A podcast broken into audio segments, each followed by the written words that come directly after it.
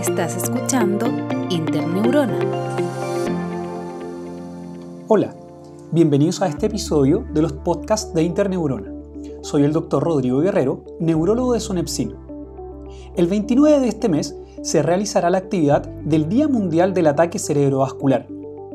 Un ataque cerebrovascular isquémico se produce cuando súbitamente se tapa una arteria que le lleva sangre al cerebro. En Chile, causa 8.500 muertes al año, lo que equivale a una muerte por hora, transformándola en la principal causa de muerte en nuestro país y de discapacidad en mayores de 74 años, pero es cada vez más importante en la población joven.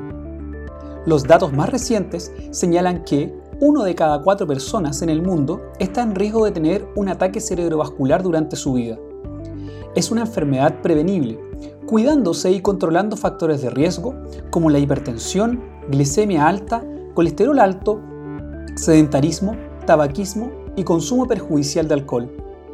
Con un buen control se pueden prevenir más del 90% de los ataques cerebrovasculares.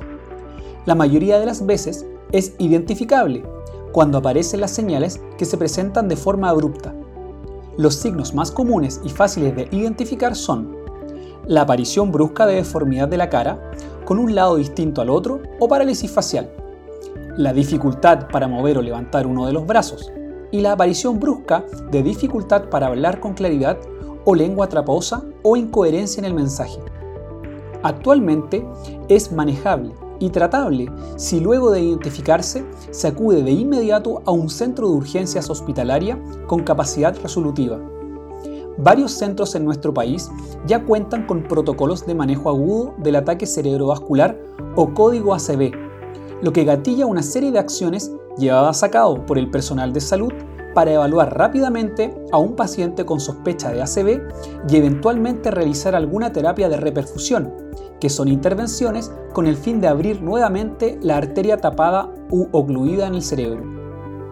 Finalmente, pero no menos importante, es la rehabilitación, la cual puede optimizarse si se logra un trabajo en conjunto entre el paciente, un equipo interdisciplinario y la familia, tanto durante la hospitalización como una vez dado de alta. Varios estudios han demostrado que el mejor resultado se logra cuando estas intervenciones se realizan en una unidad con personal especializado llamadas unidades de tratamiento del ataque cerebrovascular o también conocidas como TACS. Como coordinador del evento del Día del Ataque Cerebrovascular de Sonepsin y el Ministerio de Salud, los invito a conocer más de esta importante patología y a participar de las actividades locales que se desarrollarán a lo largo del país, y en especial a la que se realizará el martes 29 de octubre en la explanada del Metro Salvador desde las 9 de la mañana.